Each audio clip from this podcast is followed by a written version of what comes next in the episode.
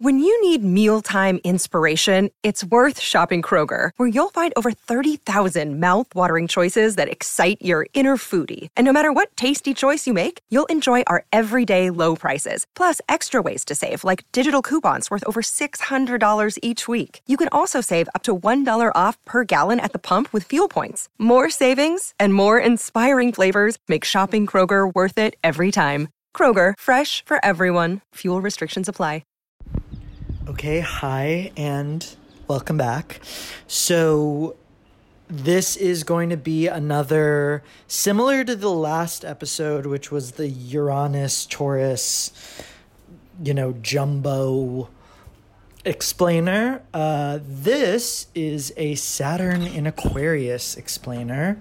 So, I'm going to be explaining basically what's the the uh, the archetypal astrological correspondences behind what's going on currently uh, and tie that in with some shit that went down in the early 90s and see where things are going.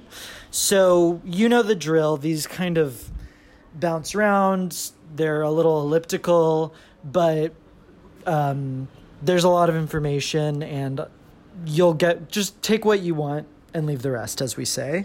So before we start, I did want to go over a little business. Um, okay. First of all, I wrote, I have written everything that needs to be written about Funny Girl and Lea Michele on my newsletter, uh, davidodyssey.substack.com.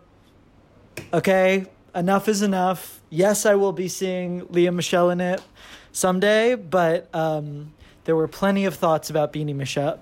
Beanie Michelle. uh, as Melissa Rich calls her, Beanie Feldstein. Okay, so, you know, go there. Pathetically, I am still not done with the new season of Stranger Things. By the way, I think I'm done with TV after I finish. I'm watching Stranger Things and RuPaul's Drag Race All Stars All Winners. After this, I think I'm done. Like, I, I, I think TV is it's I don't think I have what it takes to watch TV. I think when I watch movies, I'm channeling because you're opening a door for like 90 minutes and then you come back. TV, it just feels like I'll get stuck in the stream forever. Like I'll never be able to come out. And yeah, it, it I know that we're in like the TV revolution or whatever, and I obviously want to watch the Sandman show, but I think this might be it for me. I'm really enjoying the new Stranger Things season. Um, I didn't know that they were just going full Buffy. Like the first three seasons are really 80s pastiche. Um, this new season, they just said, we're doing Buffy. Like, forget everything, we're doing Buffy. So I'm quite pleased. No one also told me that David Harbour, as we know, the only hot person who's ever lived, is married to Lily Allen. I found that out on my own. I am. Uh, uh, Ani behelem, as we say in Hebrew. I'm in shock. Um, Lily Allen, like me, is a Taurus Libra moon. So, like me, she's a little mentally unstable. But Lily Allen, Amber Heard, David Odyssey, there have been worse trios. Um, and, you know, she's she's historic. Uh, you can't, you will never be able to come for Lily Allen. Um, and I liked Sheezus. I mean, I'm not saying every song was good on it, but I'm pro. Um, anyways, that's such a hot couple. I don't even know. I'm sure he's like a cancer or something. I actually don't care. Again, male astrology, unremarkable. Okay. Um, besides Stranger Things, I did rewatch Trainspotting. So Trainspotting was very big in our family. Both of my brothers read the book. The movie was always on, and in my brothers' cars, in their trucks, they would play, you know, they would have both volumes of the soundtrack because the truly great soundtracks in the 90s would be this is the same with the wedding singer by the way. You get Wedding Singer Volume 1 and Wedding Singer Volume 2. There was just that much good music. And and Trainspotting, you can't touch that soundtrack. One of my biggest regrets of the summer slash year slash life is I was not in London this summer to see The Prodigy. And if I had planned it better, if I had known, I I could and would have been there with Melissa Rich, absolutely losing our fucking minds. And apparently it was a beautiful show. You know, my feelings about Keith Flint, um, rest in peace, the ultimate Virgo, deserves its own.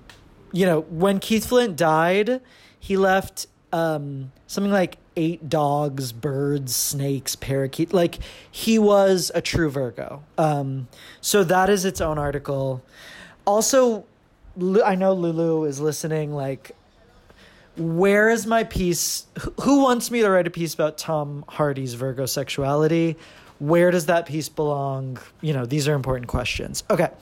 Uh, Trainspotting is major. So that book is unfucking believable. Like, I, I, I dare, I'm sorry, but I dare Raven Leilani to pull that off. Like, I just think, I'm sorry that I'm coming for her. I really shouldn't, but most literature is really bad right now. When you read a book like Trainspotting, you say, oh, wow, they actually, like, wrote this piece of literature that captures a history, a culture, a dialect, a malaise, a generation, and it isn't like cloying or um, forcing something on you. So I don't know. It just and the the movie is the movie is uh, you know I don't read a lot of discourse these days. I don't know how much credit the Euphoria people give Trainspotting, but like Trainspotting created Euphoria, which is fine. Um, I think they're like Euphoria is a beautiful daughter of Trainspotting, but like, you know, the sequence when he meets Kelly Macdonald and Blondie's Atomic plays, I have I have goosebumps down my neck right now. I do want to say, Kelly Macdonald. Trainspotting features Kelly Macdonald and Shirley Henderson. Okay. Shirley Henderson, of course, unimpeachable uh, Moaning Myrtle from Harry Potter. She's also um, in Bridget Jones, etc., etc. She's in all. She's she's done her fair share of Jane Austen. I think we can all agree.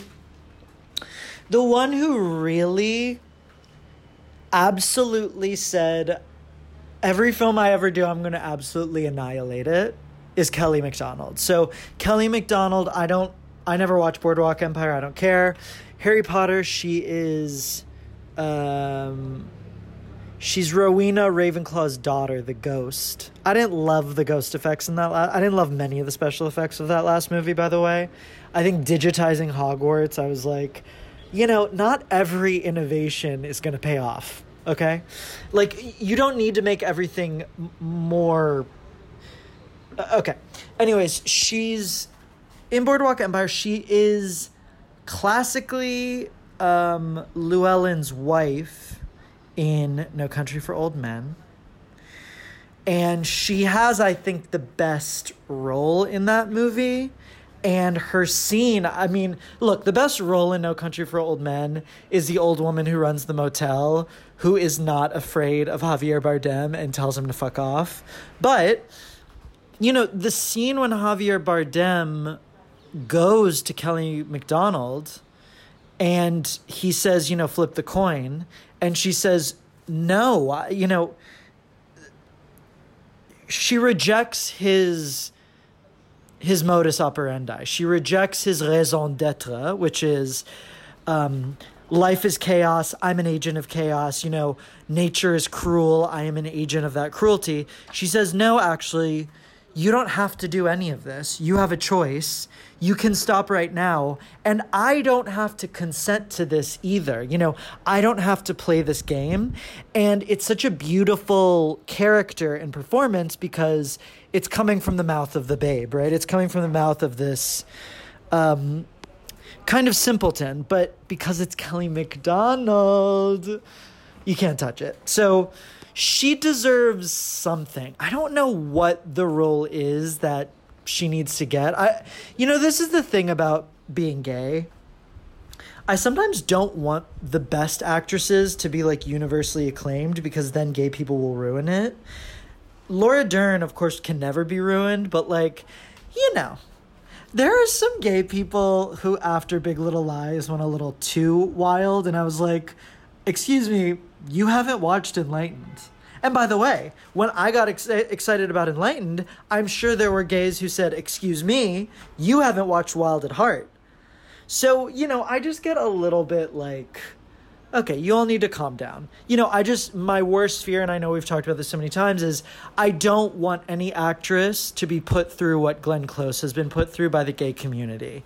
I don't want any actress to feel like she is a stuffed teddy bear um, because it really is.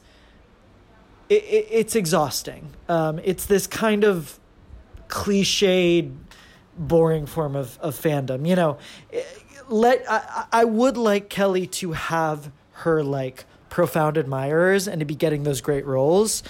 I'm not saying she needs an Oscar. Um, Trainspotting is, I mean, Jonny Lee Miller as Sick Boy. Oh, gorgeous. I, I I I have a theory about the four sons of Passover and then the four men of Trainspotting. I just can't remember it, but it's something about Spud being the one who doesn't know how to ask. Um, uh, Begbie being just like the evil one. Um, and then the other two i can't remember okay um, but but you get the idea. You know, I'm sure there I could be saying something profound. I just can't remember. Um, Sigmund Freud and I have the same birthday. Okay. Um, I I did also want to say with Stranger Things. I thought it's really interesting about Noah Schnapp, just basically saying like, yeah, my character's closeted. I just think that's you know, I don't want to celebrate this sort of thing too much because I, I hate to use the P word progress, but I do want to say, like, you know, it wasn't so long ago that when Brokeback Mountain came out, all all the questions Heath Ledger and Jake Gyllenhaal had to field were like, "Did you feel disgusted having to kiss another man?" You know what I mean? So I do think that it's interesting that a young actor can just like take ownership in this way. Um, so you know, we'll see. Um, I rewatched Frankie and Johnny, you know, the battle between two Taurians, Al Pacino and Michelle Pfeiffer. It doesn't get any hotter. And this movie really does encapsulate the Taurus spirit, which is I want you and I'm not going to give up. And her, which is I will not relent, I will not change. And it is just, I mean, it's such a Taurus movie, which is like, it is this grinding of wills. It is this just endless, you know, rock, uh, you know, boulder on boulder just hitting. But then when those sparks of progress come, not progress, those sparks of change come, they're so hard to earn that they're worth it. Um, La- on Sunday at about 2 a.m., thanks to insomnia, I watched 13 going on 30. First of all, we forget this is probably the ultimate Saturn Return film. Okay, this is a film about a 30 year old who said, What happened to my inner child? I think Jennifer Garner deserves an Emmy for Alias and an Oscar for this film. Hands down, no questions asked. Alias, she tore it. You know, I could cry for how hard she tore it on that show. She said, You put me in any wig you like, you put me in leather pants, and I will give you high kicks. I will do accents. Um, you know, I can wear glasses if if the occasion calls for it.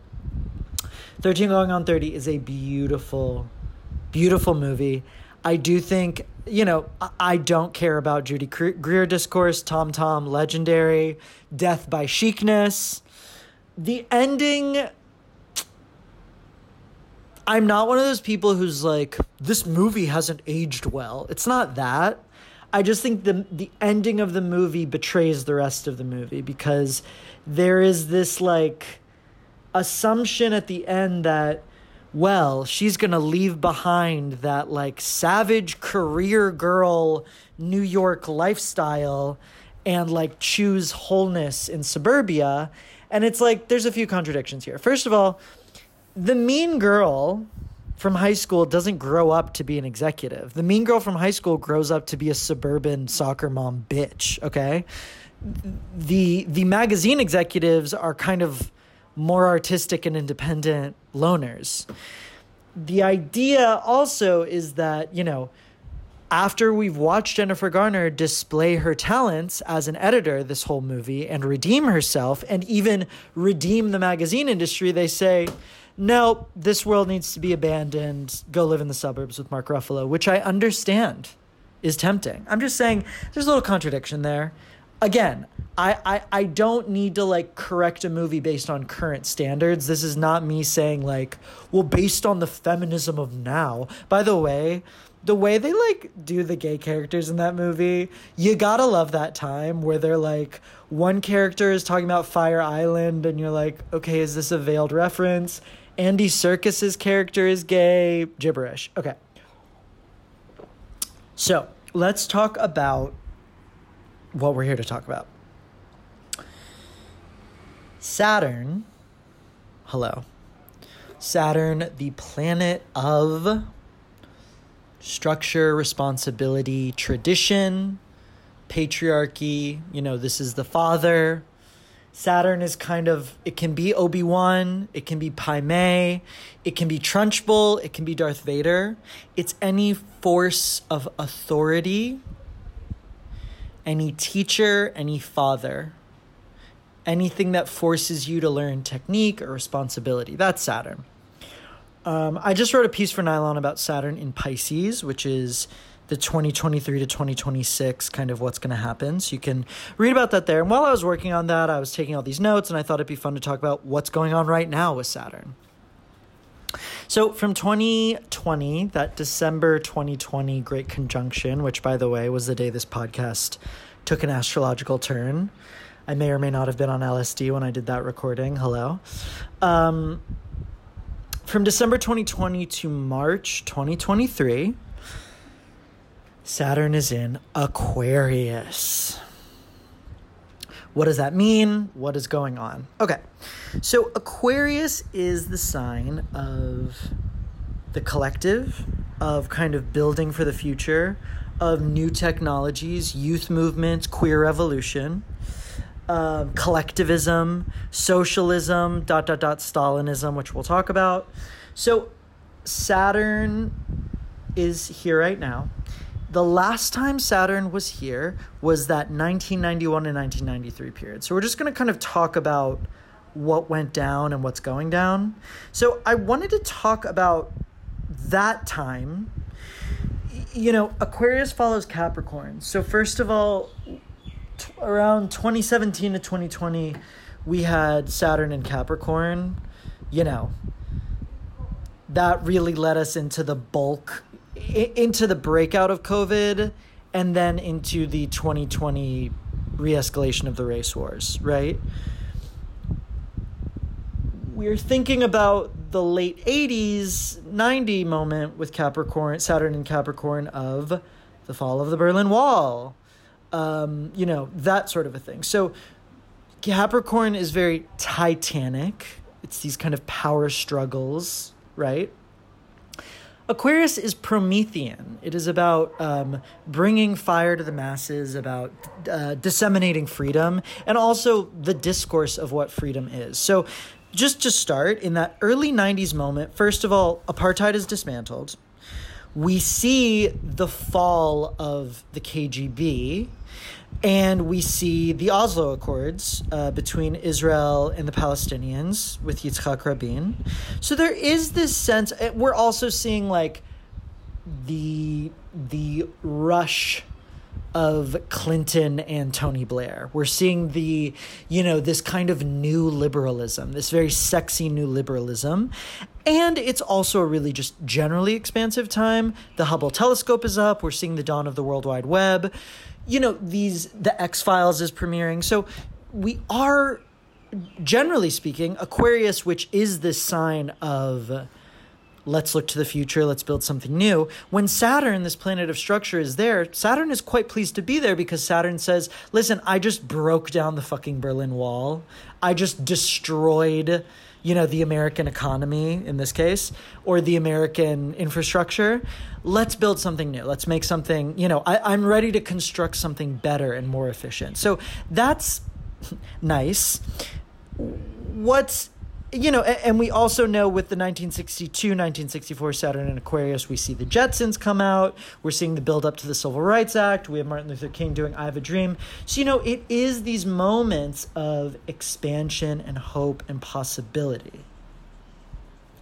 Where it gets complicated is, first of all, Clinton. Let's just start.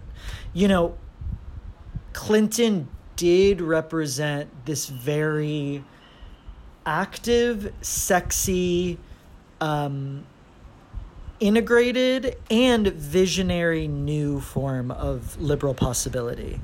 There was a lot of hope going into Clinton. As it continues, of course, we understand the compromises that anyone in power has to make. You know, so we're already seeing, okay, there's a little naivete on this liberal front. You know, the Aquarian idea and sorry I'm bouncing around, but you're fine, okay? The Aquarian point of view is really change at all costs, big picture thinking at all costs, which then becomes really overly idealistic and it becomes a vision that doesn't have a practical basis in reality and doesn't consider the day-to-day complications of being human. You know, it gets so systemic, okay? And Aquarianism is this idea of we can change the world, which is beautiful, but you know, there's always a little naivete or hypocrisy there. So, where does that come in? Of course, yes, of course, the fall of the KGB was a huge, a huge victory. Of course, tearing down the Berlin Wall was massive what I think is harder in the Western imagination to realize is like, uh, you know, uh, or I can speak for myself as someone who grew up in the Western education, was like, communism fell at this time and then everything's fine now, right? And it's actually like, well, no, then, because in Russia in the 90s, it was not a pretty place. You know, there was a lot of, um, uh, the economy was fucked. It was really just vast unemployment um, things being understocked, you know, just this deep desolation. And we, we, we see the rise of Putin from there, you know? So, Russia, by the way, used to be Taurus, so did Iran. Um, you know, the age of the czars, uh, you know, every country and city has a different sign. Russia was Taurian. Uh, it was czarist. It's such a beautiful place of kind of uh, this is the way we do things. Also, you know, Persia and Iran had this too, which is this is our culture, this is the way we do things, you know, this is what makes us feel governing and rich and autonomous. When communism came in, Russia became Aquarian. So we see this new vision that's supposed to include everyone, but then becomes one size fits all and then eventually becomes Stalinist. And when we see Saturn in Aquarius, we see this thing of like, okay, we've gotten freedom from communism, but like, now what are y'all gonna do? And of course, I don't wanna say it's come full circle, but now that Saturn's in Aquarius and Russia is at the center of things, it's it's it's gone into the inverse, which is like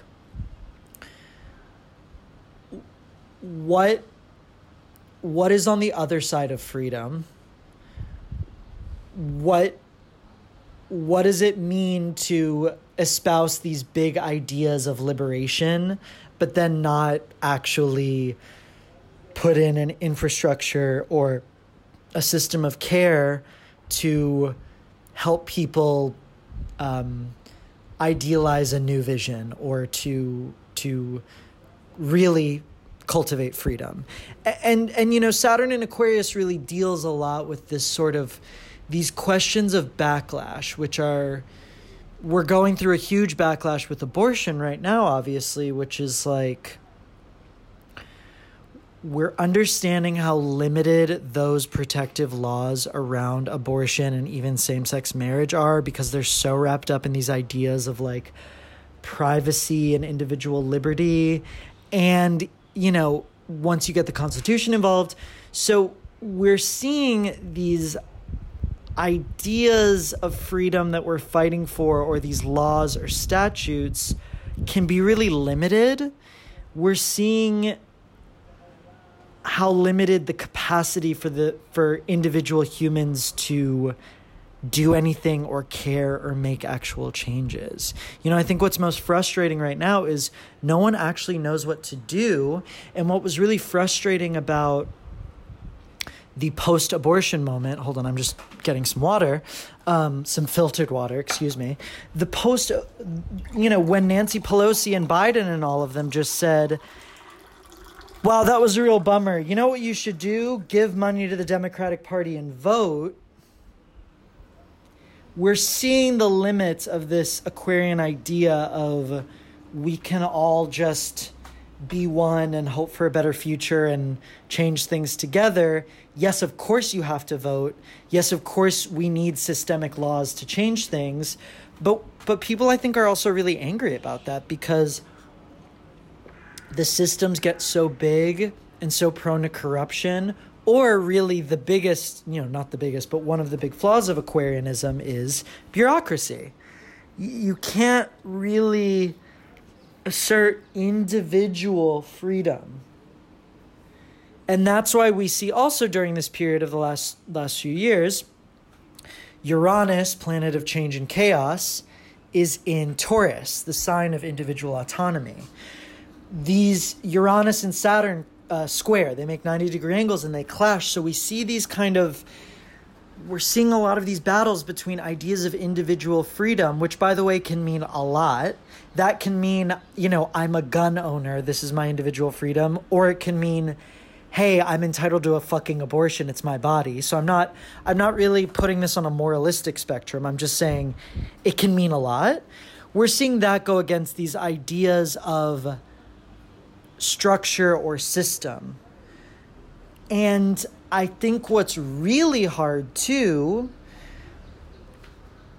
people, at least I can speak for my generation, you know, there is still this idea that like daddy's gonna fix everything. Like, the government will fix anything. And on the other side of it, there is just this kind of boring, bitter malaise and nihilism of like, well, the world's going to end anyways. What difference does it make? All of this comes from this idea that you're not able to shape your own destiny.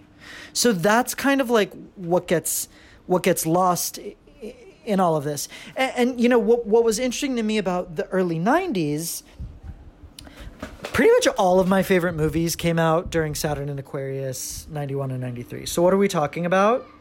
Thelma and Louise, Batman Returns, hello, Michelle Pfeiffer, Terminator 2, a League of Their Own, Orlando, and Silence of the Lambs. And I was just like, what what are why is this happening? All of these movies, which I would say are probably, you know, Set It Off comes out in 1996, so we'll save her for later, but we could say some of the great feminist triumphs of cinema, especially of mainstream cinema. Like, there ain't a person alive who don't who doesn't know Michelle Pfeiffer as Catwoman, and there is not a person alive who was going to a multiplex in the 90s who doesn't know fucking Linda Hamilton with a shotgun cocking it with one hand, okay? Those movies are all really kind of major. And, and i was like yeah saturn and aquarius you know new ideas of, of, of femininity is that it? So there's a few things that this made me think of. First of all you know it is this moment after the fall. So Saturn in Capricorn brings us this huge surge of backlash that peaks with fatal attraction. You know, this idea of women in the workplace, blah, blah, blah, gets a huge backlash. And then we come into this fall where we say, well, what is woman? What is the new woman? And we see these really incredible new archetypes emerge. Great. But, but more connected to what I was saying was, you know, each of these movies are about women who have to take their own destiny into their hands, women who are often fighting against the system, and women whose heroic redemption and triumph comes through this assertion of of woman, of femininity, of motherhood, of connection, of you know, embodiment. So, you know, Thelma and Louise is about these women who say, if this is the system, I'm getting the fuck out of here. And in my Aquarius piece for Nylon, I, I wrote a lot about Thelma's awakening as, and by the way, Geena Davis, hello, Aquarius, as this Aquarian awakening of not only is the system fucked, but like, I don't want to be in it. I'm going to go rob banks and drive off a cliff and discover what's mine.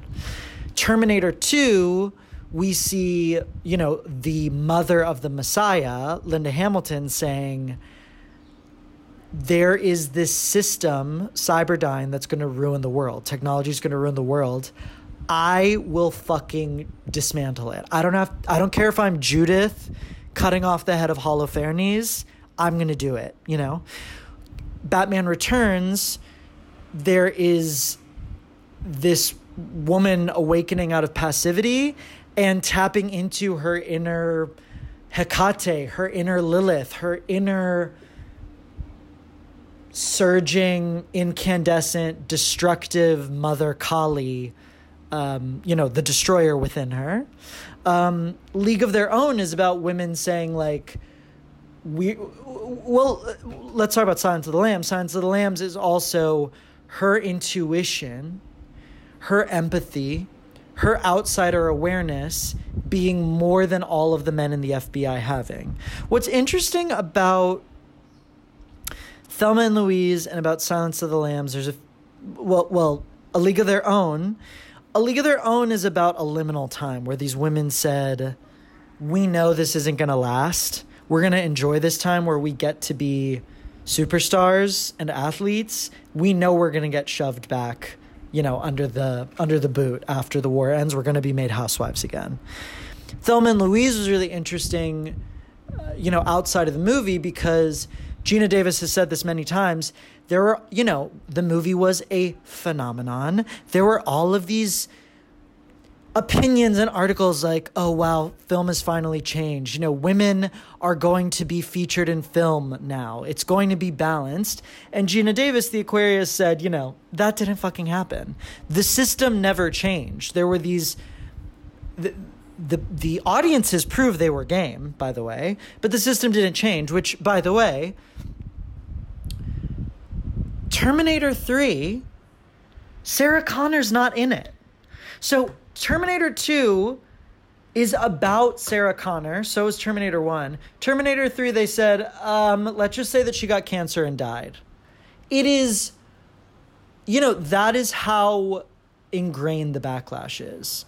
Okay, so I think with Saturn and Aquarius, we get this zooming out where we can look at the system and say, look, there's been these huge changes. Is it enough? You know, right now, and by the way, I, I really have, I vacillate because, listen, Brad Pitt wore a skirt on the red carpet last week.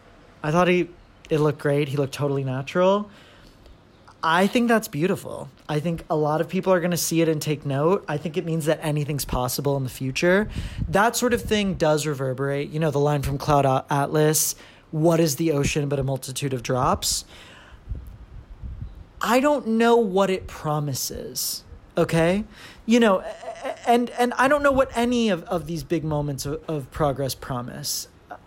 I think queer people and I think feminists, and I think pretty much anyone of any oppressed class. Uh, by the way, I think that by the way, this happened also like, you know, when when Shang Chi came out and they said, okay, this is a landmark for Asian American depiction. I don't know that. You know, I, I don't know if you ask an older Asian American actor, if you ask BD Wong, who's been around for 40 fucking years, I, I'm curious what he would say. Would he say, Oh, I've seen these waves before? I don't know if this is real change? Or would he say, fuck yeah? Or would he say both? It might be both, but I think with Saturn and Aquarius, we get that sense of change and we also get that sense of these problems. We have the vision now to see how big they are and how systemic they are.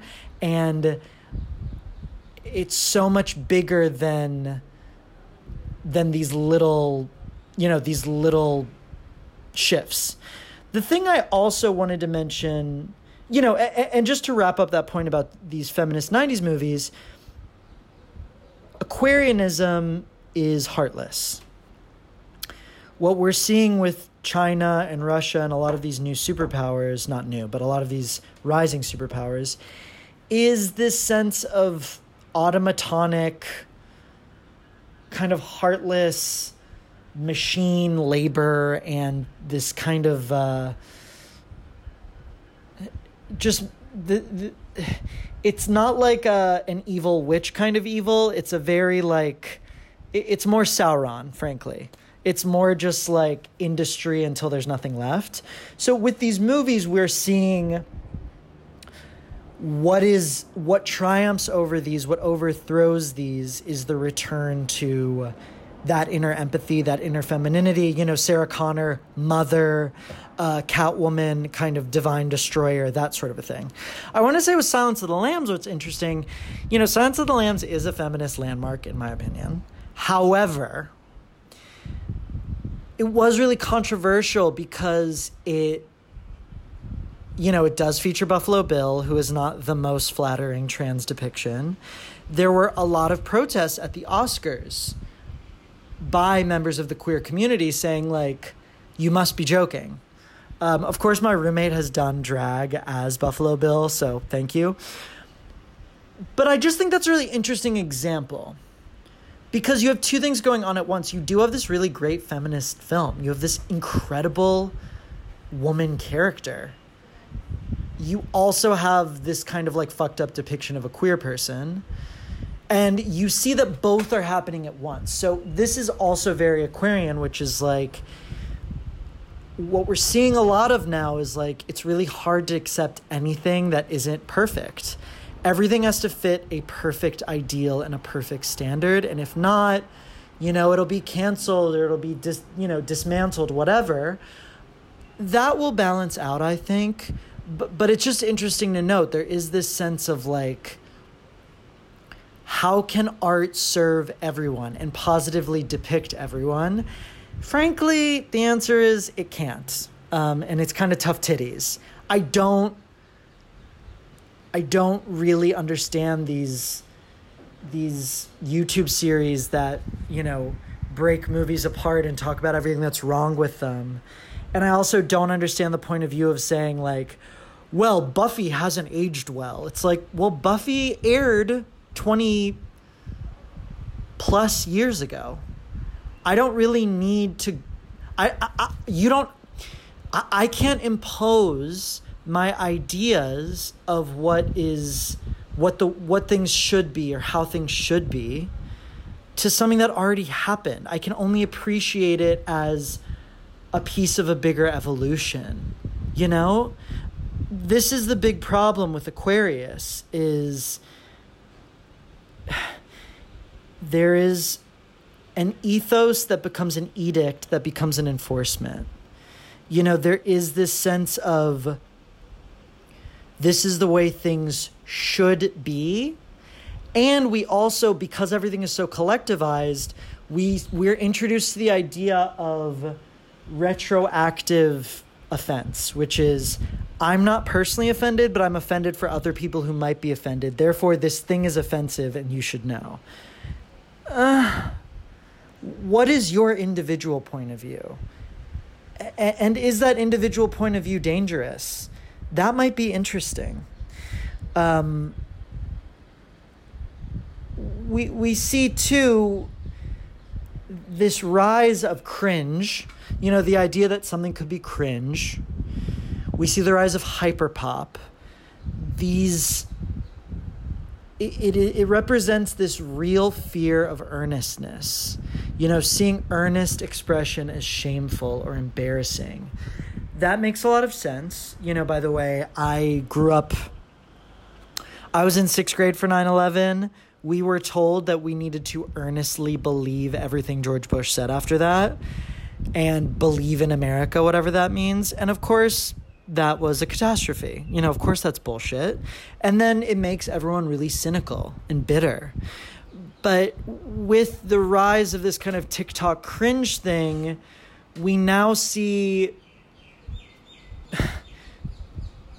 a lot of people who are like commenters on Twitter either go in the way of hyper cynicism, which is boring, or they're so like gullible that and so overly earnest that it's like cloying and pathetic.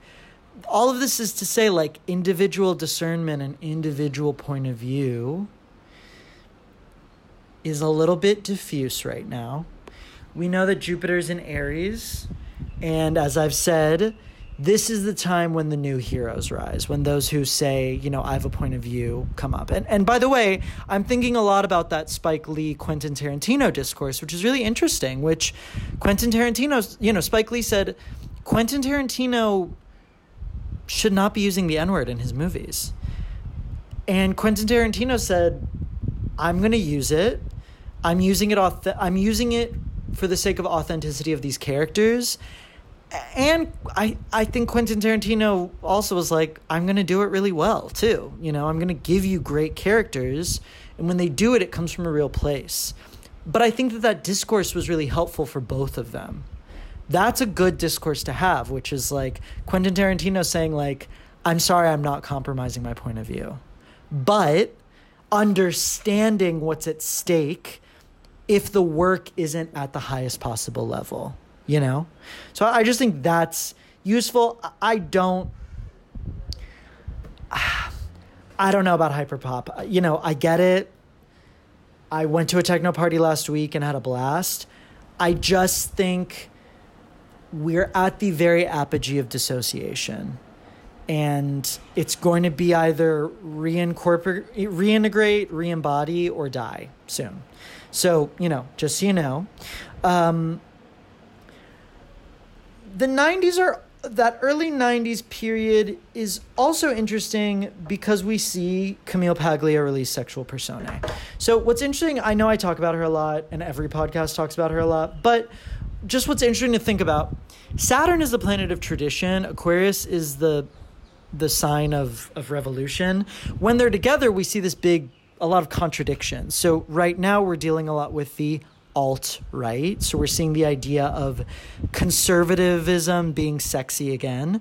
We're also seeing the idea of like fascistic liberalism, which is you know, well-meaning liberals who are over wielding their authority and becoming basically police.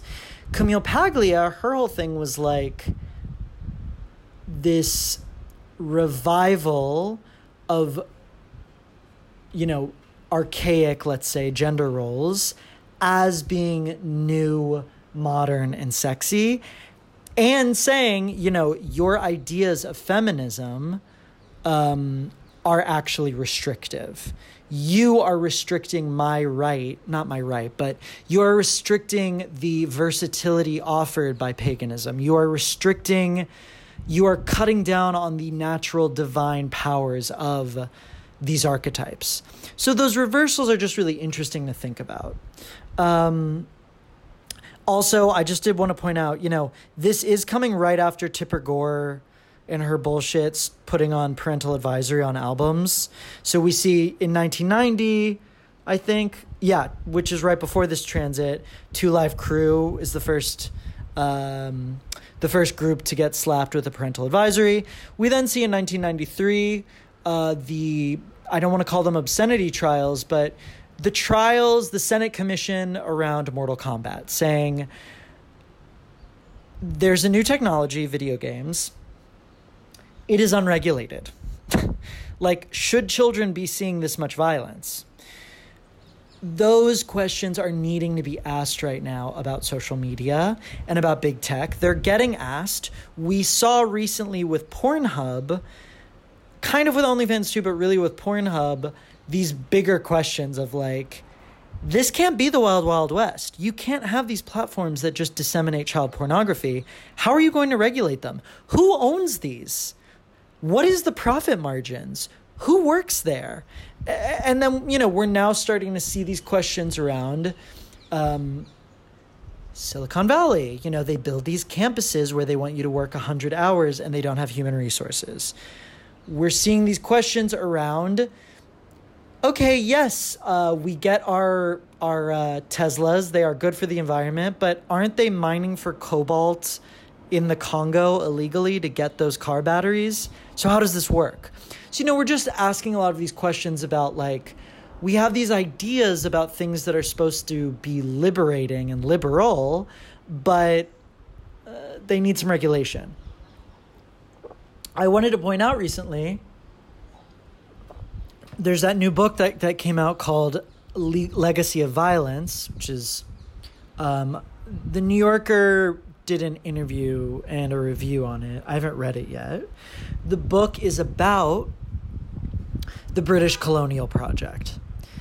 And the thesis of the book is first of all, the British committed horrific violence. You know, it was not just going into these countries and like sipping tea, they really you know they enslaved they committed genocide they did horrific things much of which was covered up you know there's there's of course the historic shit show in kenya etc but but her what she talks about is a lot of the british colonial project was about spreading ideas of civilization it was a liberal project it was a liberal project to spread shape change and theoretically help the world, right?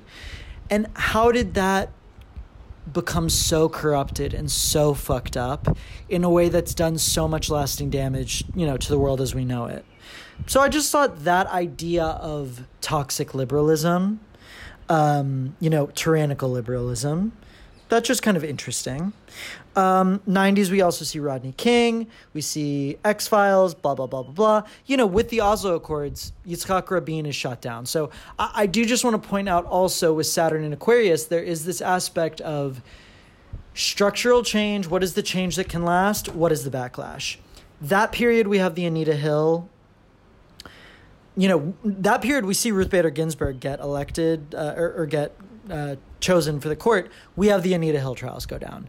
This period, we're having a similar fucking Supreme Court freak show. And by the way, we're seeing at the end of a full Saturn cycle, what was started at that end of that Saturn cycle with Clarence Thomas has now come to, you know, talk about the rise of Sauron or the rise of Vecna. It's just like, holy shit. Okay, so all of that has kind of come to to pay the piper because a Saturn cycle is about 30 years. I, I want to say coming up, first of all, listen, this coming weekend is going to be a shit show. Um, we have the Uranus Mars North Node coalescence. Beyonce's album is coming out. Lena Dunham's new movie is coming out there will be some sort of an economic cataclysm. I don't know. You can read my piece on Nylon on Uranus and Taurus. You know, um, hang on to your, hide your kids, hide your wife, okay? Um, but what is coming up? So Saturn will be leaving Aquarius in March 2022. So we have a few more months we know we have the midterms in America. I'm in Israel right now. Bibi's probably coming back. I would say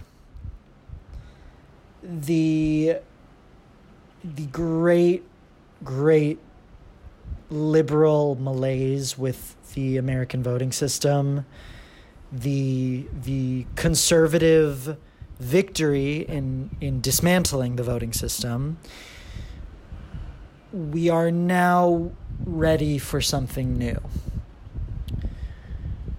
When Saturn moves into Pisces, it closes out a cycle and then it starts a new one when it goes into Aries. Neptune's going into Aries. You know, as we talked about last week, we are in a similar astrology with Uranus and Taurus to the foundation of the New Deal, there is some new system required. I'm not saying it gets invented now, but clearly there is going to be even more disappointment, more backlash. And as the age of heroes begins, that will have to propel those those those new voices to create something new. We also see a lot of these ideas of false rebellion and false victimhood. You know, these lunatics in Arizona who think that drag queens are coming to for your children and that critical race theory is here to corrupt your children. They really think they're the underdogs. This is the issue with Aquarianism is anyone can think that they're the victim. Putin thinks he's a victim, by the way. So we're going to see that come to a crescendo. I would say that you know the there's that great piece in the Atlantic this week about the return of the scumbag or the dirtbag, the return of Beavis and Butthead and Jack- Jackass. I do think that sort of a grunge malaise culture as we go into Saturn and Pisces will be back. It will peak, but it will be, you know, it's already kind of here. It's going to be, you know, that that Cobain esque era will be in for a bit of a revival before the new Atlantises can the new Buffys, the new Xenas, the new Destiny's Child, the new Aaliyahs can emerge and save us. And I would say, like, you know, the the GameStop coup, the Amazon coup, the the Amazon unionization, those have been happening in this period. So that spirit of, of revolt is not lost. Um, and we might be in for more surprises with that. So, you know, anything's possible. I wrote about Saturn and Pisces. It's in the nylon. I think you might enjoy it. Check it out. Um, if you enjoyed this, I take tips on Venmo, David underscore Odyssey. I think I should restart the Patreon and just simplify it to there be like a $1, $2, $5 thing. So if anyone has any ideas or suggestions about like what you'd want from a Patreon, would you let me know? Because I think I should just do it. I just need some whatever. And also, book a reading. Um, there are a lot of pod listeners who I get to interface with who I would love to read, frankly. So, book a reading, davidodyssey.com. Thank you for listening. Let me know your thoughts. You know where to find me. Mwah.